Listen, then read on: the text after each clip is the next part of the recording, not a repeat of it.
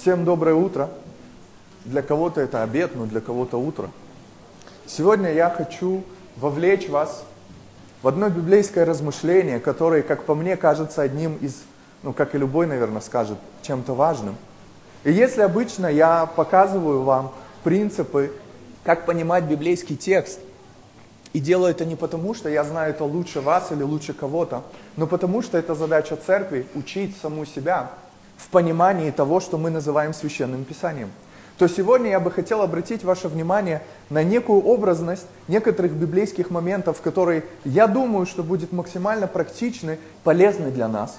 И даже если то, что вы сегодня услышите, вам не будет казаться, что это не ваш период, вы это не переживаете, с вами это не происходит, то позвольте просто жизни делать свое дело. И вы однажды обнаружите себя в том, о чем я буду говорить. Кто-то из вас это переживал, кто-то переживает, а кто-то будет переживать, это всегда вопрос времени.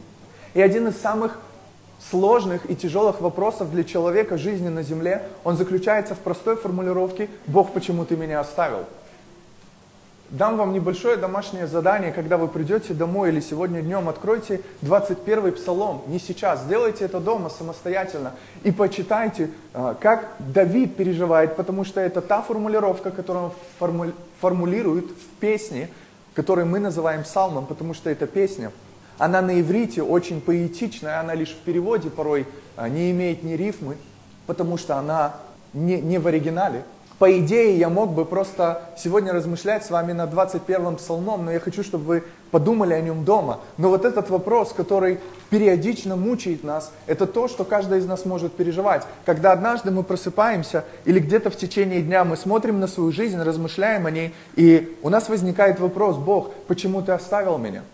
Почему мне кажется, что тебя нету? Почему ты с кем-то где-то? Почему я слышу, что ты кому-то прикасаешься, с кем-то разговариваешь, кто-то что-то переживает, кто-то получает какие благословения, а я живу в полнейшей трудности и борьбе за свое выживание, как физическое, так и душевное? Почему ты оставил меня? Почему ты не придешь и просто все не поправишь, не сделаешь это в той силе, которая у тебя есть? Почему? Где ты, когда ты так нужен мне? Где ты, когда я плачу? Где ты, когда я страдаю? Где ты, когда вся эта жизнь происходит в моей жизни?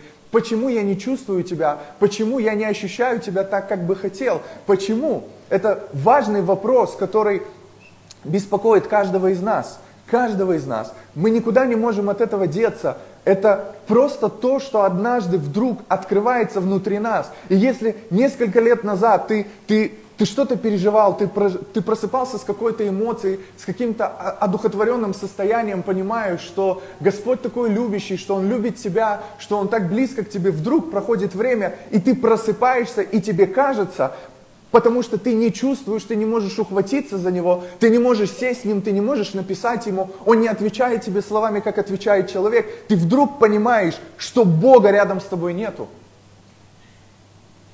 Это важный вопрос, который мы будем переживать в жизни, мы никуда от него не денемся. И когда мы говорим, Бог все равно со мной, Бог вездесущий, да, ты веришь в это.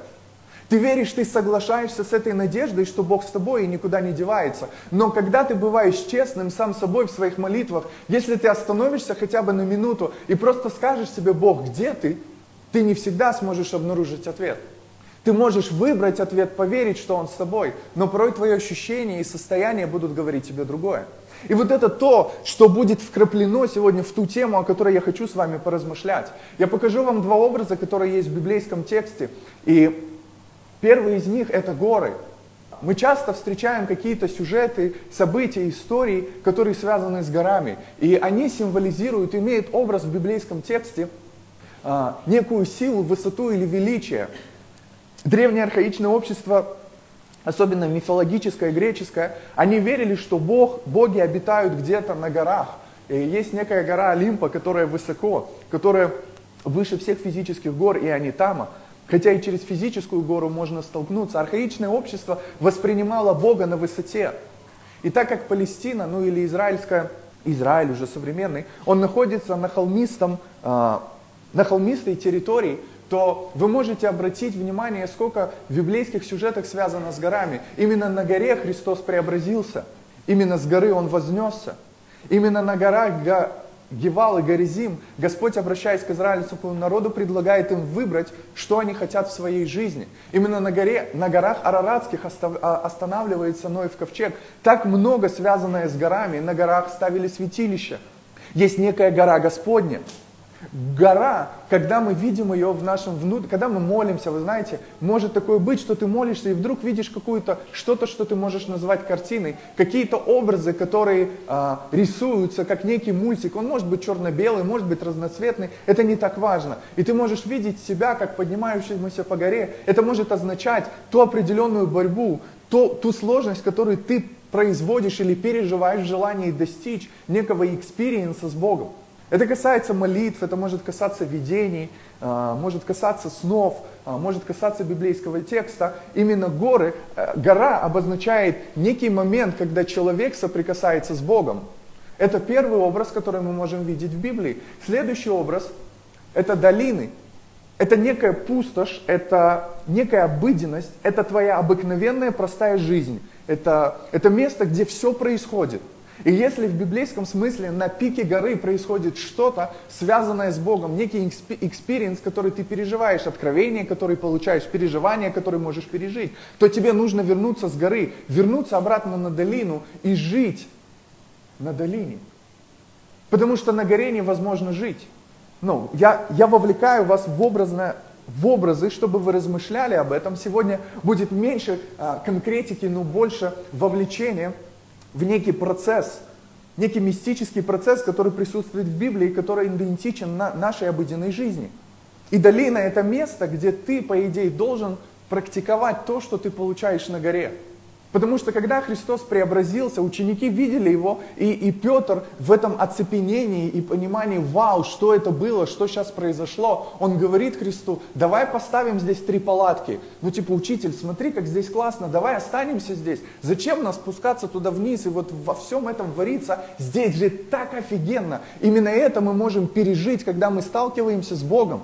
Наши эмоции, наши чувства настолько захвачены, что в этот момент нам кажется, что нам море по колено, что мы готовы сделать что угодно для Господа, мы никогда от Него не отвернемся, мы не уйдем. Мы скажем, как Петр, Господь, даже если будут убивать тебя, мы все равно будем с тобою. Потому что в этот момент наши чувства и эмоции захвачены Богом. Но настоящая жизнь с Богом, это тогда, когда ты спускаешься с этого experience а в эту обыденную, обыкновенную жизнь, где ты должен учиться, где ты должен работать, где ты должен строить отношения, там, где есть люди вокруг тебя, где есть проблемы, где есть конфликты, где тебе нужно что-то покупать, тебе нужно что-то продавать, у тебя куча дел. Именно здесь и проявляется твое христианство. Именно здесь ты и должен практиковать то, что ты получил там когда-то на горе.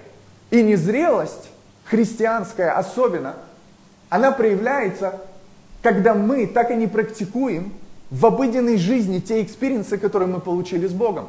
И люди застревают в этом, люди застревают на, на чувстве переживания Бога.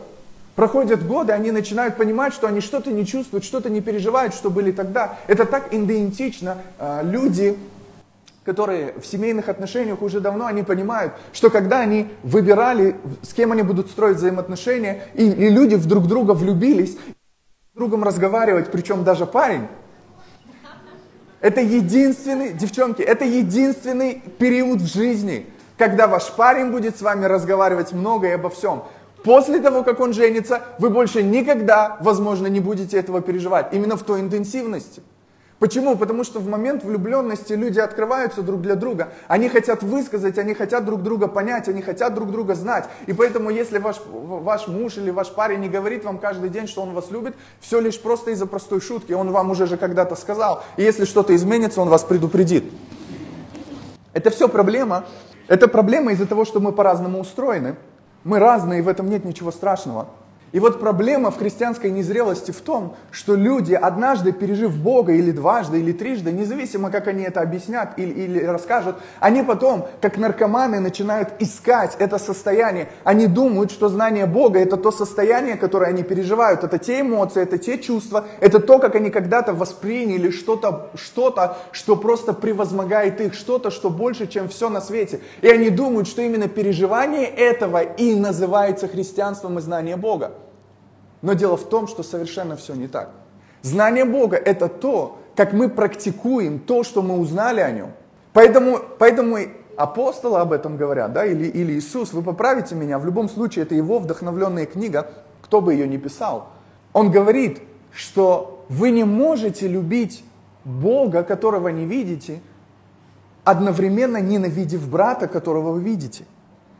Это взаимосвязано, весь твой experience, все то, что ты знаешь о Боге, возможно, что-то великое, что ты переживал, по сути, не имеет абсолютно никакого значения, если ты не можешь выстраивать элементарную коммуникацию с человеком, которого видишь. Поэтому все кружится не в том, что ты переживаешь Бога, а в том, как ты его практикуешь. Из-за того, что люди разные, люди по-разному переживают, что можно назвать переживанием Бога. Человек может стоять и, и все прославление, просто махать руками, он может петь, он может плакать, но он не изменится. А может измениться. Или человек будет стоять вот так вот, знаешь, вот так, все прославление, у него даже губы не шевелятся, он где-то в уме просто поет с тобой это караоке, которое вы поете Богу, но он, выйдя, изменится. Он выйдет из этого состояния, выйдет свою обыденную жизнь и начнет вкраплять, интегрировать то, что он понял, услышал о Боге, то, с чем он согласился, и он начинает практически выполнять это в своей жизни.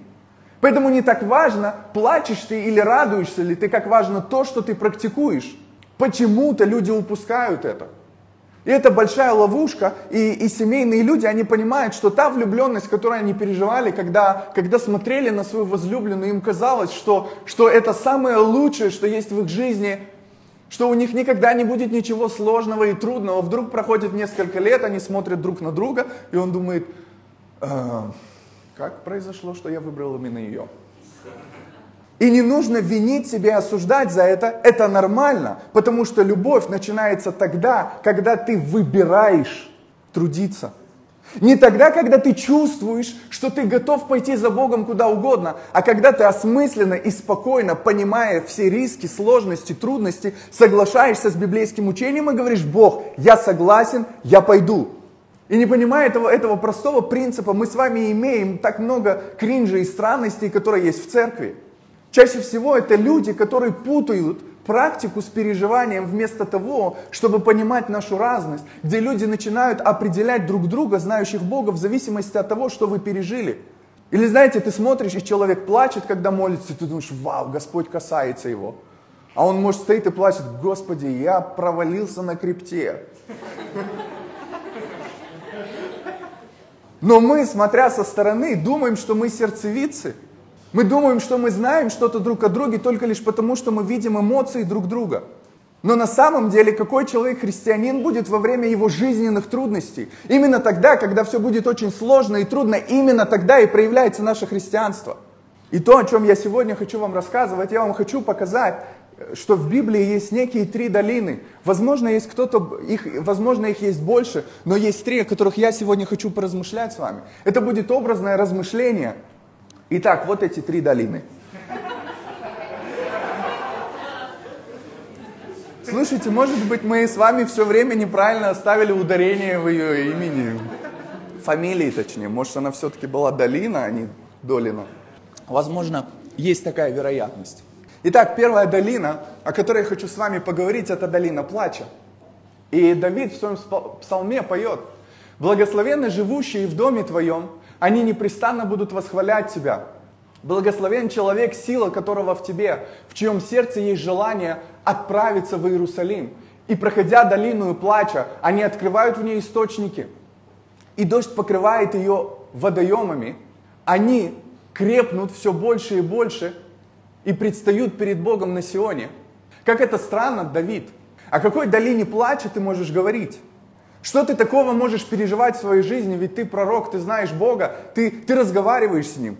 В то время как Давид бегает от Саула, который хочет убить его, будучи помазанным царем, он находится в изгнании незаслуженно, потому что Давид, Саул всего лишь завидует ему, он боится за свое царство, которое строит, а Давиду нужно строить царство Божие. И вот этот внутренний конфликт, который переживает Божий человек, он прячется по пещерам, он ходит по каким-то долинам, он находится в слезах, он находится в опасности, но он продолжает доверять Богу, независимо от того, в чем он находится, не понимая, почему с ним происходит то, что происходит. Ведь его помазали, Самуил пришел, возлил елей на его голову и сказал, ты царь Израиля. И вот этот царь Израиля, который должен был побеждать, прячется от царя плоти, от царя, который захотел строить свое царство – и Давид не просто проходит какую-то долину плача, где ему плохо и тяжело, где он просто говорит и ситует на Господа и говорит, Господь, почему все это со мной происходит, почему ты меня оставил? Он говорит очень важную формулировку, он говорит, и проходя долину плача, они открывают в ней источники.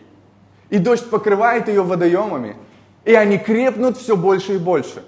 Получается, есть некое состояние, есть некая долина, которой проходит человек. Вот ты однажды побыл где-то с Богом на горе, что-то пережил, но потом ты возвращаешься в свою обыденную жизнь, твоя работа, все, все привычно, а, одни и те же треки, которые у тебя играют в твоих наушниках, но вдруг ты начинаешь переживать что-то в твоей жизни, что заставляет тебя плакать, что приводит тебя в состояние печали. Это может быть что угодно.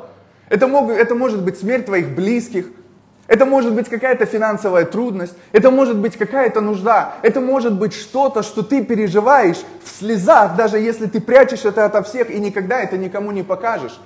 Как интересно, Бог, а как же, а как же сплошные благословения? И то, о чем говорит, говоря об этой долине, он говорит, послушай, ты станешь крепче, чем ты был, только продолжай идти. У тебя всегда есть выбор просто плакать о трудностях, которые с тобой происходят. Или продолжать идти независимо ни от чего. Выбор всегда останется за тобой. Никто за тебя не сделает этого выбора. Никогда не сойдет на тебя никакая сверхъестественная сила. Когда ты стоишь перед выбором, хорошо или плохо, выбор остается за тобой. И самый первый урок, который мы можем получить из этой долины, что слушай, тебе нужно просто продолжить идти. Просто продолжай идти. Да, есть много непонятного, много странного, много сложного, много несправедливого, но тебе нужно продолжать идти. Ты можешь запереться в своей пещере, сидеть там и просто говорить о том, как тебе плохо. Говорить о том, о том, какая у тебя заниженная самооценка, как плохо с тобой поступали родители, как несправедливо с тобой поступали в школе. Ты можешь годами носить все эти проблемы, от которых Христос искупил тебя уже 2000 лет, вместо того, чтобы согласиться с Ним и продолжить идти. И ты можешь обнаружить это только тогда, когда ты окажешься в долине плача, а ты обязательно в ней окажешься. Потому что жизнь так устроена. Это не вопрос черной или белой полосы. Это просто такое устройство жизни, что все, что должно сформироваться, оно проходит через трудности, боли и тяжести. Нету ничего, что происходит просто вот так вот. Все хорошее, что вы видите в жизни, это все определенный труд, это определенные усилия, которые, через которые проходят люди. Когда вы видите каких-то библейских персонажей, посмотрите, какие они обыкновенные люди. Посмотрите, сколько всего они переживают. Но мы читаем их истории, восхищаемся и говорим, ну да, конечно, это же Авраам, это же Божий человек. А вы когда-нибудь задумывались сидеть с этой мыслью, смотреть на своего сына, который ты ждал 19 лет? Смотреть на него, и непонятно, как Бог сказал ему, что Бог хочет, чтобы он принес его в жертву. Как вообще согласиться с этим Богом, который хочет жертву твоего сына? Было ли ему легко идти все эти три дня вместе со своим сыном и быть уверенным в том, что он сказал потом слугам, мы поднимемся и мы вернемся. Авраам, о чем ты говоришь? Поэтому просто продолжай идти. Больно, тяжело, продолжай идти. Не идти – это глупый выбор. Ты как христианин можешь упасть, отпасть, отойти, что бы с тобой там ни происходило. Просто представьте себе, идет какой-то человек, споткнулся, упал и лежит. Не идти – это глупый выбор. Следующий момент, который происходит с человеком, когда он проходит долину плача, он умудряется открыть в ней источники утешения. Ты никогда не сможешь пережить заботу Божью, если не окажешься в ситуации, где эта забота должна произойти. Если не будешь в чем-то нуждаться. Тебя так никогда никто и не утешит, если ты никогда ни о чем не печалился. Поэтому урок, который мы можем видеть с вами, о котором говорит Давид, что в этой долине ты ее должен не просто пройти, но ты должен научиться в ней доверять Богу. Ты никогда не спрактикуешь ни свое христианство, ни свое знание Бога, не переживая трудности. И поэтому ты можешь быть сфокусирован только на себе, на своей боли, на том, какой ты несчастный. Я какой несчастный, или какой я жалкий, как у меня что-то не получается. А могу быть сфокусирован на нем, пытаясь осмыслить его в том, через что я прохожу. Осмыслить, зачем и почему происходит то, что происходит. И следующий момент, о котором говорит Екклесиаст, он говорит, что ситование – это печаль. Печаль лучше смеха, потому что при печали лица сердце делается лучше. Мы поем песню с вами, помните? О, классную песню. сделай мое сердце мягким и добрым. Когда мы поем эту песню, мы должны понимать, когда горшечник использует глину для того, чтобы слепить что-то, ему нужно сделать усилие сжатия руки этой глины для того, чтобы привести ее в определенную форму. Когда мы говорим «Бог, измени меня», это не значит, что ты утром проснешься измененный.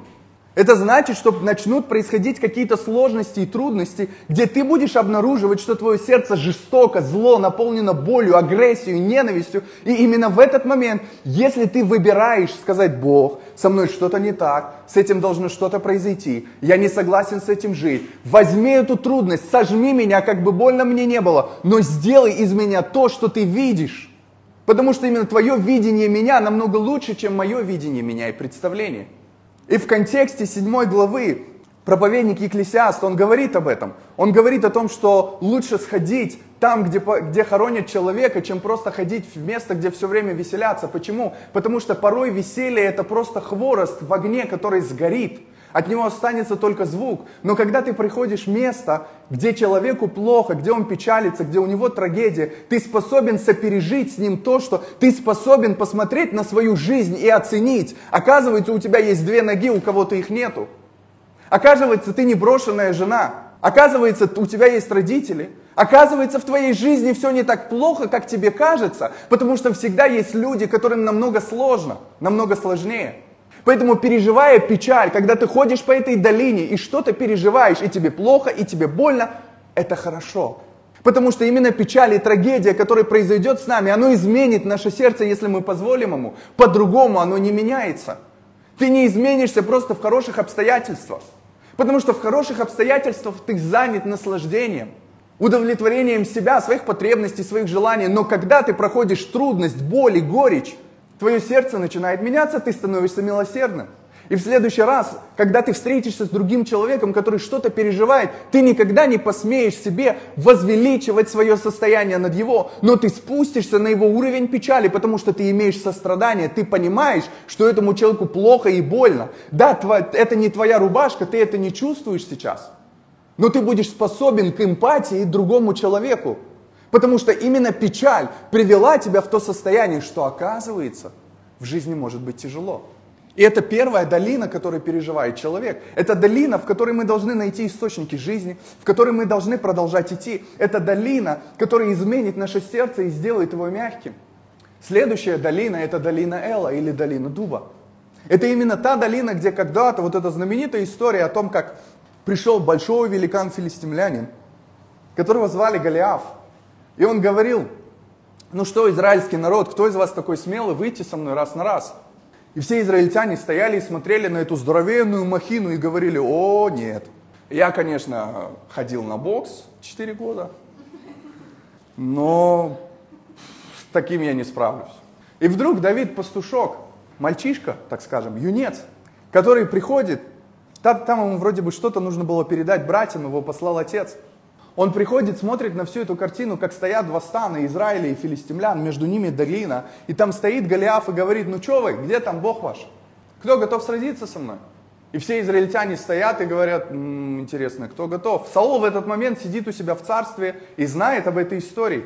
Давид говорит, видя это, слыша это, он приходит к нему и говорит, «А, ребята, что никто не отреагирует? Мы вчера с моим другом ехали в машине, и он сделал очень классное замечание – он говорил в контексте ЧБД и всего того, что происходит сейчас в отношении Украины со стороны России. Он говорил об этой войне, потому что он приехал с России, и он сказал классный момент. Он говорит, ты знаешь, говорит, я восхищался этими людьми. Ну, я был удивлен, как они в ЧПД, как они могут просто, просто а, топить своими шутками, им без разницы, им без разницы, кто перед ними. И он говорит, я отчасти был восхищен их смелостью, но когда все это произошло, они засунули свои языки куда подальше, и ни у кого из них не хватило смелости сказать ту правду, которая происходит. Вот это то, что происходит часто с нами. Когда приходит время трудностей, когда нужно сказать и определить, что является злом и что добром, языки умолкают. Всем становится страшно. Это то, что произошло с израильским народом. Они сказали, о нет, с этим Голиафом мы сражаться не будем. И вдруг приходит пастушок и говорит, эй, ребята, вы вообще-то верите в Бога, который вывел нас из Египта? Вы что, забыли про все то, что с нами происходили? Вы боитесь всего, это, всего лишь этого человека? Он говорит, так давайте, если вы не пойдете, я пойду. Если никто не хочет брать ответственности и смелости, это сделаю я.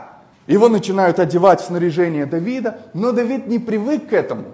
Он снимает это себя, берет свою рогатку, берет несколько камушек, ложит их себе в пазуху и выходит на эту долину со своим врагом Голиафом. Они стоят где-то на, на расстоянии друг от друга, и стоит этот, на, на взгляд Голиафа, сопливый пацан, еще и с какой-то рогаткой. И стоит Голиаф, у которого копье выше, чем мы, скорее всего, вдвоем, если нас друг на друга поставить. И он смеется над ним. И Давид простым, привычным маханием руки убивает врага. Поэтому долина Элла, долина дуба, это твоя долина, которую ты однажды будешь проходить. Ты никуда не денешься. Ты все равно встретишься со своим врагом лицом к лицу. Ты сегодня прячешься от него. Кто твой враг? Да в первую очередь это ты сам. Это твои зависимости, это твоя развратность, это твое неправильное представление жизни. Это любой страх, который ты переживаешь. Это что угодно. Это враг, который присутствует в твоей жизни. И ты никуда не денешься, пока ты с ним не разберешься. Ты встретишься с ним. Но реальность такова, что ты никуда не денешься из этой жизни. Ты никуда не спрячешься. Ты не вырастешь, пока ты не преодолеешь самого себя. У нас нет физического врага. Ну, сейчас, по крайней мере. Или в контексте, в котором мы находимся. И Павел говорит, наша война, она не против плоти и крови, но против духов злобы поднебесных, неких личностей, которые устраивают свои авантюры в нашем физическом мире. И он говорит, наша борьба против нас же самих также. Это мои слова, не слова Павла. Как бы ты ни прятался, куда бы ты ни уходил, для того, чтобы тебе вырасти, тебе придется встретиться со своим врагом лицом к лицу. Это может быть твое одиночество, твое отчаяние, это может быть что угодно, что ты не можешь преодолеть. Но ты не спрячешься, не убежишь. Это вопрос времени. Это вопрос времени. Поэтому пока ты идешь долину плача, Научись открывать источники жизни, где Бог становится тем, кому ты доверяешь, где Он становится всем все центром, все целой твоей с тобой личностью, как одним целым. Потому что когда ты встретишься со своим врагом, твоих физических сил, твоей воли ни на что не хватит. Каким бы ты ни был спортсменом, как бы ты себя не дисциплинировал, когда речь коснется духовных дисциплин, ты вдруг обнаружишь, что ты слабак. Что оказывается, ты промолиться-то 10 минут не можешь. Оказывается, попаститься, нифига себе, целый день не кушать я умру. Я помню, я когда постился в первый раз в жизни, два дня, я ничего не ел, я пил только воду, я лежал на второй день вот так на кровати. Я чувствовал все свои суставы. Я говорил, Бог, я больше никогда в жизни не буду поститься. Мне кажется, я умираю, прими дух мой. В этом самоотверженном стремлении знать тебя. И вдруг я обнаружил, что я тот человек, который в принципе имеет определенную физическую волю вопросов духовных дисциплин, не имею воли никакой. Она слаба, в вопросах духовности, в вопросах знания Бога, в вопросах преодолевания чего-то. Поэтому у долины, у долины дуба урок, который мы можем взять, то, что мы не вырастем, пока мы не преодолеем врага. Мы не должны с ним смиряться, соглашаться. Если мы не можем победить сегодня, это не значит, что мы не победим его никогда. Вопрос в том, буду ли я за это сражаться, буду ли я сражаться за свое изменение. Или я пару раз помолюсь, ничего не изменится, я скажу, ну вот Господь, ты оставил меня. Или я позволю этому молитвенному накопительному эффекту начать действовать в моей жизни, а для этого нужен процесс. Ты говоришь, Бог, измени меня, а Бог говорит, прекрасно, это самая лучшая молитва, которую я тебя слышал. Но придет время, когда я начну это делать. Не сейчас, этому нужно созреть. Следующая долина это самая тяжелая долина для человеческой жизни. Послушайте, все эти три долины мы будем переживать в разных интенсивностях, по-разному. Нету никакой формы, нету никакой одинаковости. Есть только некая библейская суть, которую ты сможешь преломить на твою жизнь только в то время, когда ты будешь это переживать. И следующая долина – это долина смерти – Послушайте, как звучит это. Давид опять поет и говорит, Господь пастырь мой, я ни в чем не буду нуждаться. Он покоит меня на зеленых пастбищах и водит меня к водам тихим. Он душу мою оживляет и ведет меня по путям праведности ради имени своего. И вот тут хочется сказать, Давид, давай закроем на этом псалом. Это прекрасно, я буду провозглашать это целыми днями. Я буду только об этом молиться. Мне так нравится, Господи, что Ты водишь меня каким-то злачным пажитям. Мне так хорошо там, ты упаяешь меня, ты заботишься обо мне, все так прекрасно. Но Давид не останавливается и говорит, пусть я пойду в темноте долины смерти. Я не устрашусь зла, потому что ты со мною, твой жезл и твой посох, они успокаивают меня. Давид был пастухом, поэтому в своих песнях он поет как пастух. Он использует термины, которые, ну, которые привычны для него, как для пастуха. Он эти термины преломляет на то, как он знает, знает Бога. И он знает, что пастух, он заботится о своих овцах. Он их ограждает, они живут в хорошем месте. Он их пасет там, где есть трава, где есть вода, где им хорошо. Но Давид понимает, что это всего лишь, это моя интерпретация. Я не знаю, что он понимает в этом вопросе. Но Давид понимает, что это всего лишь овцы, и он начинает в этом образе видеть человеческую жизнь. И он говорит, пусть пойду в темноте долины, смер... доли... долины смерти, в синодальном переводе. Послушайте, как это интересно. Что понимает Давид о жизни такого, что мы порой можем упустить? То, что Бог с тобой и на злачных пажитях, и в долине смертной тени. И именно с Богом ты туда попадаешь. Давид не говорит, Господь пасет меня на злачных пажитях, а потом дьявол водит меня по долине смертной тени. Есть разница, есть трудности, в которые мы попадаем из-за нашей глупости, тупости, неправильного выбора. Мы переживаем трудности, потому что мы выбрали, сделали что-то неправильно, но есть трудности, которые ты не выбираешь. Они просто вдруг приходят в твою жизнь, и ты через время оказываешься в полнейшей кромешной тьме. Ты вообще перестаешь порой что-либо понимать, что с тобой происходит. Ты размышляешь о Боге, который может все, но так всего у тебя и нету. Ты молишься, и твои молитвы, как будто бы он не то, что не слышит, он как будто бы от них отворачивает свое ухо. Ты так долго чего-то просишь, но не получаешь. И интересно, что Давид четко понимает, осмысляет это в своей жизни, что сегодня я на злачных пажитях. Но вдруг завтра, даже, говорит Давид, если я пойду или когда я пойду, потому что это вопрос времени, долину и смертной тени, я не устрашусь зла потому что ты со мной. Твой жезл и твой посох, они успокаивают меня.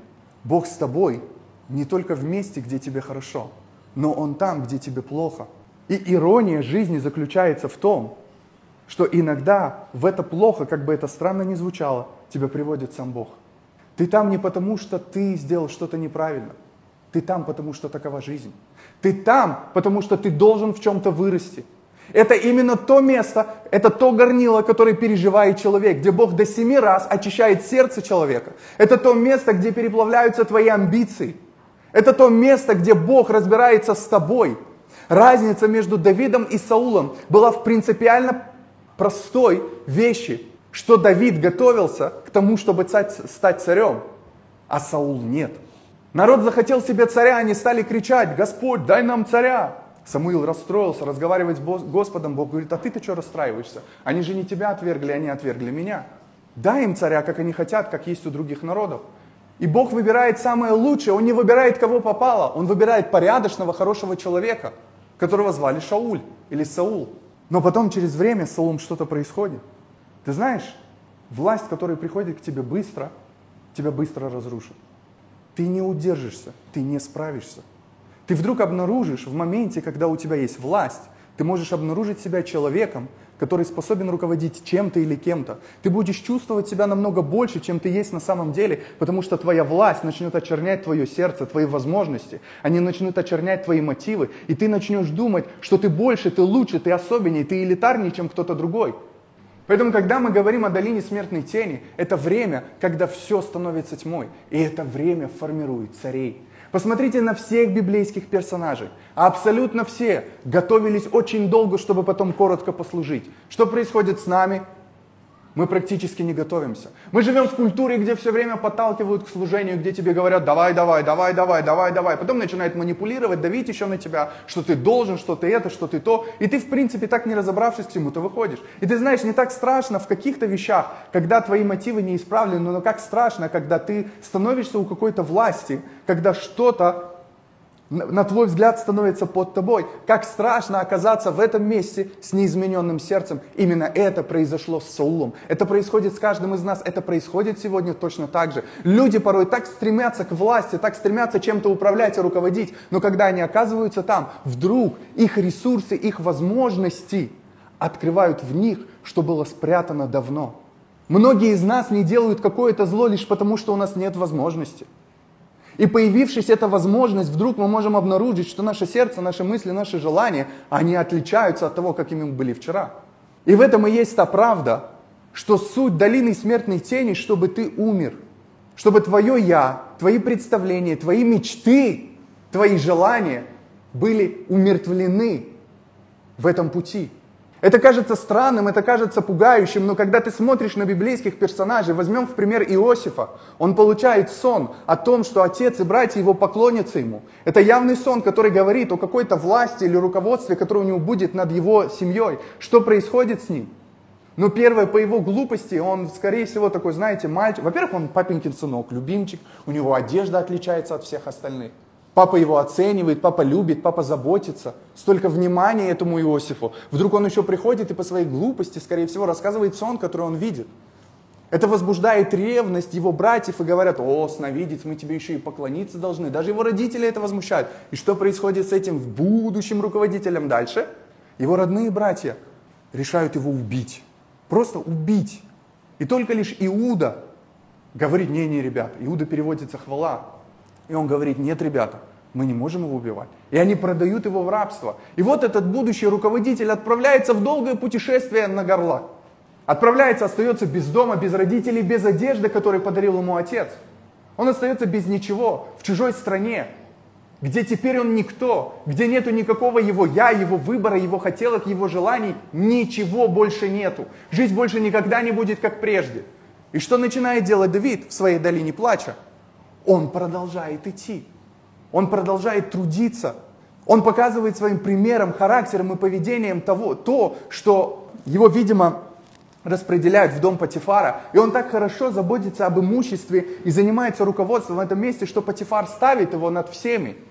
И вдруг этот пацан, раб, слуга, становится кем-то, кто стал, и кто-то теперь есть ниже его. И тогда появляется кто? Женщина который смотрит на этого, скорее всего, миловидного пацанчика и говорит, спи со мной. Он говорит, отличное предложение, но, по-моему, я лучше откажусь. И тогда он пытается уйти от нее, она схватает его за одежду, и его одежда, очередная его одежда, она отрывается от нее, и он голый, ну не знаю, может быть у него была какая-то повязка там, это не так важно. Как важно то, что он лишается одежды, он выходит из этого состояния, Состояние, где все вот-вот могло быть разрушено. Он принимает правильное решение, которое стоит ему, это праведность, это честность, в которой он жил, стоит ему теперь того, что она клевещет на него и его сажают в тюрьму. Послушай, какое великое призвание у мальчишки Иосифа. А как же сон? Да, об этом поется в псалме, что прежде чем Слово Господне, которое должно было исполниться в его жизни, оно испытало его, и в железо вошла душа его – он начал переживать долину смертной тени, потому что прежде чем он должен спасти свой народ, он должен приготовиться. С его амбициями должно быть покончено. Бог просто берет и через эти ситуации, в которых ты не можешь ничего делать, потрошит твою душу, выкорчевывая ее, из нее все то зло, которое таится внутри каждого из нас, де, приготавливая его. Посмотрите на Давида, будучи помазанным царем, он еще около 20 лет – так и не становится никаким царем, но бегает от Саула, хотя его жизнь в его руке, и он может легко распорядиться его жизнью. Посмотрите на каждого библейского персонажа. Каждый из них, прежде чем то, что мы называем индивидуальным призванием, встал в какую-то власть, он прошел через долгий, мучительный, жесткий период своей жизни, где от его души практически ничего не оставалось. Чтобы когда он стал в позицию власти – Власть была лишь элементом служения. Моисей 80 лет готовился. Иисус 30 лет. 30 лет готовится. Мы ничего не знаем о его жизни, о том, как, какое у него было детство, юность. Мы встречаем его лишь только при рождении, потом, где ему было лет 12-13, и потом мы встречаемся, как он выходит на служение. Иисус, а что ты делал все это время? А все это время, скорее всего, Иисус проходил то, что проходили все библейские персонажи. Он побеждал своих врагов, он проходил долину своего плача, потом впоследствии долину смертной тени. Это не вопрос, что это какие-то элементы, это может быть в разброс на протяжении вашей жизни, но суть у этого всегда одна. Когда мы говорим с вами о служении Богу, суть одна. Настоящее служение Богу строится на могиле наших амбиций. Вы слышите это? Именно там, где ты окажешься в кромешной тьме, ты и проявишь то, какой ты христианин. Именно там, где в кромешной тьме слабости, бессилия, непонимания, что происходит в твоей жизни, у тебя будет выбор довериться Богу, которого ты не видишь, не чувствуешь, не ощущаешь, который не решает твоих вопросов и проблем. Именно там, где ты похоронишь все то, как ты представляешь, должна выглядеть церковь, какие там должны быть люди, как нужно руководить служением. Именно там, где ты освободишься от самого себя, ты и наконец-таки сможешь начать что-то делать, что-то, что по-настоящему будет приносить пользу, что-то где-то, это не важно, ты можешь петь, ты можешь петь с разными амбициями, ты можешь проповедовать с разными амбициями, ты можешь руководить с разными амбициями, но когда мы говорим о строении Божьего Царства, если мы согласны с учением Христа, то ты должен умереть и это то, что должно происходить с тобой каждый Божий день. И ты ни понятия не имеешь, какие радости и какие горести еще тебе предстоит пройти. Если ты чувствуешь, понимаешь, у тебя есть пророческое слово, у тебя есть какое-то понимание о себе, у тебя есть ощущение о том, что ты какой-то особенный, прежде чем ты начнешь приносить пользу, ты будешь умирать. И никогда не будет по-другому. Не будет по-другому. Если ты выскочишь, как Саул, раньше своего времени, ты захочешь тоже поставить себе памятник. Ты захочешь, чтобы тебе рукоплескали, ты захочешь, чтобы о тебе говорили, чтобы все говорили, ой, а он так проповедует классно, ой, а у него такие свидетельства, ой, а ему Бог это сказал, ой, и ты будешь ходить и кичиться том, какой ты особенный по отношению к другим людям. Поэтому пока ты не умрешь, Пока ты не дашь Богу менять твое сердце, приводить в порядок его, ты так и не сможешь приносить той пользы, которую мог бы принести, который, скорее всего, призван привести, принести. Но придется через что-то в жизни пройти. Поэтому, когда ты будешь оказываться в разных этапах своей жизни, будешь переживать разные вещи, я хочу, чтобы ты знал, ты не единственный, кто это переживает раз, и ты не единственный, кто это не переживал. Ты проходишь лишь то, что проходили уже до тебя, и тропинки протоптаны. Ты можешь обращать внимание на следы, которые перед тобой, на людей, которые, несмотря на трудности и сложности своей жизни, остались доверять Богу. Ты можешь обращать свой взор на, взор на них. Можешь сфокусироваться, конечно, на себе. И так и ходить в этих бесконечных лабиринтах и круговоротах своей души. Поэтому, когда мы говорим о служении, оно должно быть добровольно. Я, я периодично напоминаю себе и остальным простую вещь. Крест можно нести только добровольно. Быть христианином можно только добровольно. Согласиться с учением Христа можно только добровольно. Согласиться с тем, что, с чем мы возмущены, что нам не нравится, с чем мы не согласны, это нормально. Но сделать это можно только добровольно. Ты можешь сделать это добровольно только тогда, когда ты свободен от себя. Когда христианство и какие-то христианские позиции уже для тебя не интересны. Когда ты понимаешь, что они тебе не приносят никаких дивидендов. Когда ты понимаешь, что это бескорыстное служение, причем в ответ ты можешь получать, что люди тебя будут осуждать, люди тобой будут недовольны, ты людям будешь не нравиться. И ты продолжаешь делать то, что ты делаешь, не потому, что людям ты нравишься или не нравишься, а потому что ты понимаешь, что тебе нужно делать. А я обещаю, об тебя обязательно кто-то умудрится вытереть ноги. Тебя обязательно кто-то обидит, кто-то тебя не воспринят, кто-то тебя оттолкнет. Все это будет происходить в твоей жизни. И если твое сердце не очистится, от всего этого, позиции, в которой ты можешь находиться и приносить пользу, ты начнешь вредить. Слова, которые сказал Христос. Второе вам домашнее задание. Запомните эту главу. Домой придите и прочитайте. У вас 21 псалом, который вам нужно прочитать, и Иоанна 12 главу. Иисус говорит, говорю вам истину, если пшеничное зерно не упадет в землю и не умрет, то оно останется одним зерном. Но если же оно умрет, то из него произойдет много зерен. Как бы нам это ни нравилось, но реальность такова. Если ты хочешь приносить пользу, если ты хочешь, чтобы что-то действительно вокруг тебя менялось, то тебе придется пойти путем смерти своего «я». И здесь Иисус вначале говорит в контексте как будто бы о самом себе. Он говорит о том, что это Он, это то зерно, это Он должен умереть, чтобы привести всех нас впоследствии. Он, как личность, имея полную свободную волю, не слушаться Отца, выбирает Его слушаться. Выбирает пойти путем смерти. Он говорит, ребята, я должен умереть. Если я не умру, остальные ко мне не придут. Поэтому я готов отдать себя в жертву ради того, чтобы другие спаслись. Когда это станет нашим мотивом, Бог, независимо от того, буду ли я богат или не богат, или беден, это не имеет значения. Неважно, как люди будут ко мне относиться, но если я могу приносить людям пользу, даже если я буду чего-то лишен в жизни, если что-то не будет происходить, как я хочу, чтобы это происходило, я готов отдать себя. Но сделать это только добровольно. И это принцип, это просто жизненный принцип, который касается всего, что есть вокруг нас. Это касается взаимоотношений, работы, служения, все, что есть вокруг нас. Для того, чтобы тебе приносить что-то большее, ты должен умереть. И потом Иисус переходит с мысли о себе. Почему я говорю, прочтите дома дальше эту главу. Он говорит, что те, кто будут мои, они последуют таким же путем. Получается, Иисус говорит не только о себе, но и о тех, кто последует за Ним. Поэтому я периодично напоминаю нам, что христианином называться легко, Легко найти, выстроить себе богословие удобное, которое тебе нравится. Богословие, где у тебя все будет всегда хорошо. Богословие, где, да, Бог способен сделать многое, но есть те, которые не возвращались с битвы. Есть те, которые так и не получили при жизни обещанное. Есть те, которые не увидели то, что по идее должны были увидеть. Но почему они герои веры? Потому что их доверие Богу не изменилось, потому что что-то не произошло. Были люди, которых весь мир не был достоин, но они скитались по горам и холмам, ничего не имея, у них была какая-то странная одежда. Но это были достойные люди. Если вы хотите знать, в чем сегодня нуждается церковь и в чем нуждается мир, который нас окружает, есть простая вещь. Они не нуждаются в каких-то особенных харизматичных проповедников, которые могут горячо и страстно что-то рассказывать.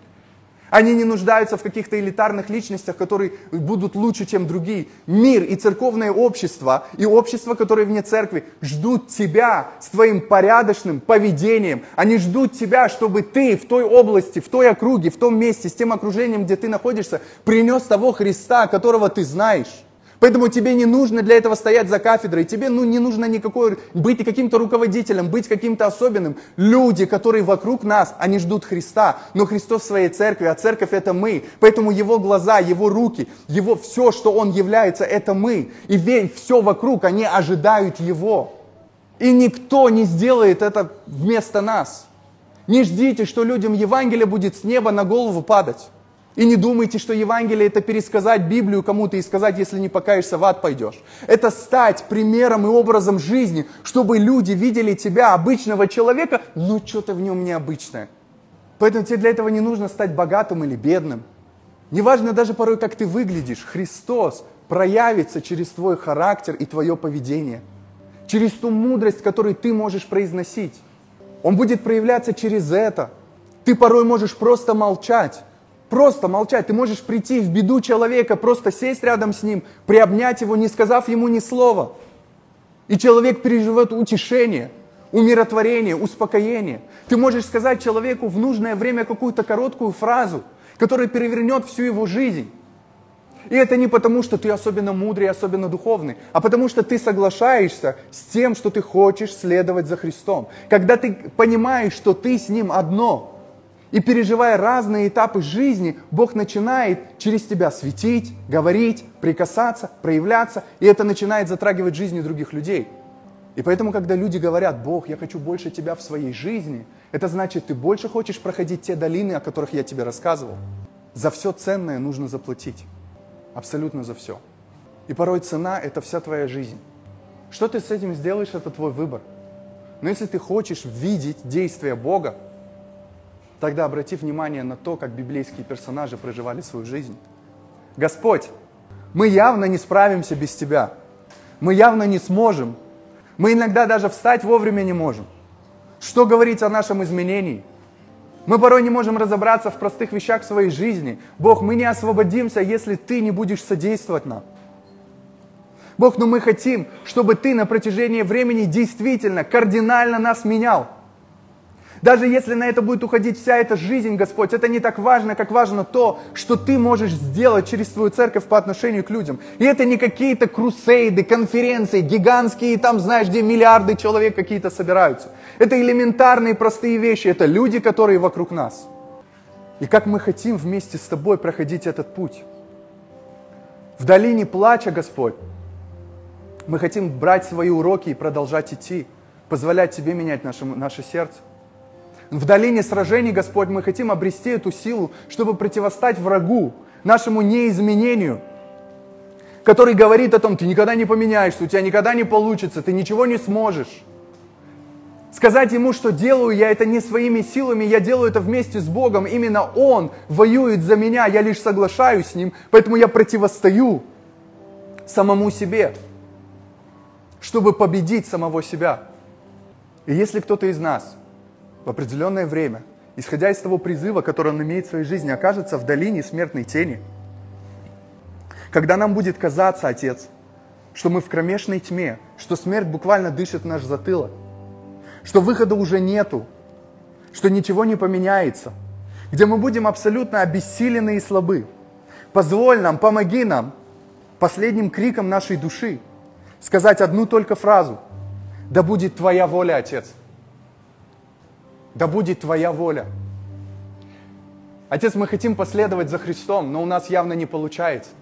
У нас не получается в нашем христианстве – у нас не выходит все то, о чем мы читаем, все то, что мы видим. Может, мы бы и хотели, чтобы это произошло, но почему-то нету никакого волшебства. Поэтому мы, переосмыслив все это, говорим тебе, помоги нам это реализовывать.